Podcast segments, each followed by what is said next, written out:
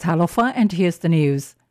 Government departments were well represented at one of the workshops planned by the Samoan Language Commission to promote and preserve the Samoan language. This was the translation workshop held this morning at the Commission's new office at the Star Building across from the Animal Clinic at the Industrial Park in Tafuna.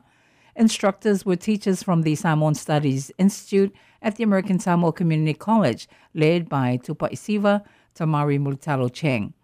Director of the Samoan Language Commission, Pistatia Lunga Seloti, said one of the aims of today's workshop is to standardize terms used by those translating from English into Samoan. The objective is to encourage uh, translators or those who have started or those who are doing it out of their own love for the language to encourage them and saying that you know you are very much honored and supported and that there's help available if you need to uh, if you need help with especially with terms that are uh, hard. Today's jargon today's uh, covid has has brought uh, lots of new uh, terminology that are on the medical field and we are offering help with for each other. And even with yourself remember we shared before that we want to come together and help the media people too because it's not easy. It's not an easy job. The Department of Agriculture has been directed to stop importation of eggs from Samoa until further notice. That's the response from Chief of Staff Loa Tuimavave in response to KHJ News questions concerning the egg shipments from Apia. The Chief of Staff added that the department has also been told to follow local laws as well as those of the United States Department of Agriculture.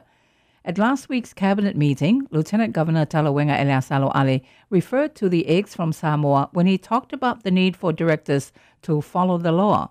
The egg shipment started after the Samoa leg of the Atoa Samoa talks in November of last year, but the shipments only became public after the Department of Health held up a shipment in late January because they had not been approved by the U.S. Department of Agriculture. This followed an inspection of the eggs by the U.S. certified veterinarian employed by the Department of Health at the time, Dr. Carl. The Senate, meanwhile, has passed a resolution asking for an investigation into the egg imports from Samoa to include whether laws have been violated by those who were involved. Congresswoman Uifaatali Amata, in remarks on the House floor yesterday, commended U.S. allies among the Pacific Island nations. She said, she pays tribute to the five Pacific Island countries in Micronesia who, at their summit in February, called for Russia to end its war against Ukraine. And following their summit, these countries, Marshall Islands, Palau, Federated States of Micronesia, Kiribati, and Nauru, joined a UN General Assembly resolution demanding that Russia, quote, immediately and unconditionally withdraw all of its military forces from Ukraine. Congresswoman Uifaatali recalled Last September, she addressed the Pacific Islands Conference of Leaders, the heads of all Pacific governments, independent and territorial alike. At that gathering, she urged the leaders to resist any overtures by China until China also demands Russia stop its war with Ukraine.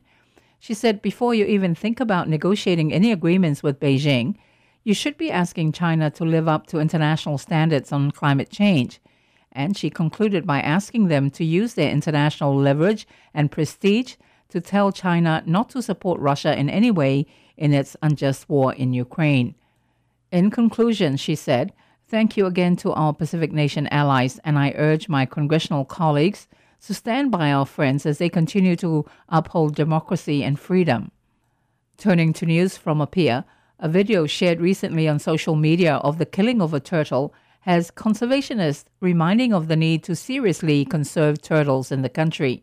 According to the Marine Wildlife Protections Regulation, there is exception allowing the slaughter of green and hawksbill turtles if they are of a certain size but not commercial purposes.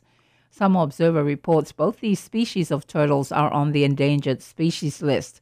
The Samoa Conservation Society president, James Atherton, said, Under the law in Samoa, turtles can be slaughtered for subsistence only, and sea turtles play an important role in the ecosystem. They are a keystone species which have played vital roles in maintaining productive coral reef ecosystems, to transporting essential nutrients from the oceans to the beaches and coastal dunes. The Ministry of Natural Resources and Environment says there are three species of turtles found in Samoa, and only one is known to nest on Samoa's beaches.